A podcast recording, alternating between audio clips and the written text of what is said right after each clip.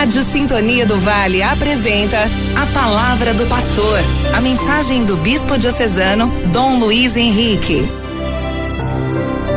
Terça-feira, quinta semana da Quaresma. Proclamação do Evangelho de Jesus Cristo, segundo João, capítulo 8, versículos 21 a 30. Naquele tempo disse Jesus aos fariseus: Eu parto e vós me procurareis, mas morrereis no vosso pecado.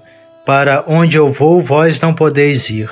Os judeus comentavam: Por acaso vai se matar? Pois ele diz: Para onde eu vou, vós não podeis ir? Jesus continuou: Vós sois daqui de baixo, eu sou do alto. Vós sois deste mundo, eu não sou deste mundo. Disse-vos que morrereis nos vossos pecados, porque se não acreditais que eu sou, morrereis nos vossos pecados. Perguntaram-lhe, pois, quem és tu então? Jesus respondeu: Que vos digo desde o começo. Tenho muitas coisas a dizer a vosso respeito e a julgar também. Mas aquele que me enviou é fidedigno, e o que ouvi da parte dele é o que falo para o mundo. Eles não compreenderam que lhes estava falando do Pai. Por isso Jesus continuou: Quando tiverdes elevado o Filho do Homem, então sabereis que eu sou, e que nada faço por mim mesmo mas apenas falo aquilo que o Pai me ensinou.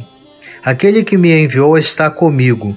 Ele não me deixou sozinho porque sempre faço o que é de seu agrado. Enquanto Jesus assim falava, muitos acreditaram nele.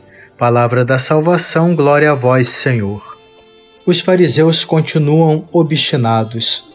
Existem dois planos diversos: os cá de baixo e Jesus, que é de cima, que não é deste mundo.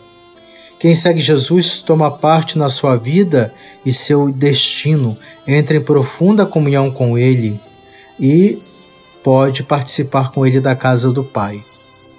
O homem cedeu à tentação de ultrapassar essa distância por sua própria iniciativa.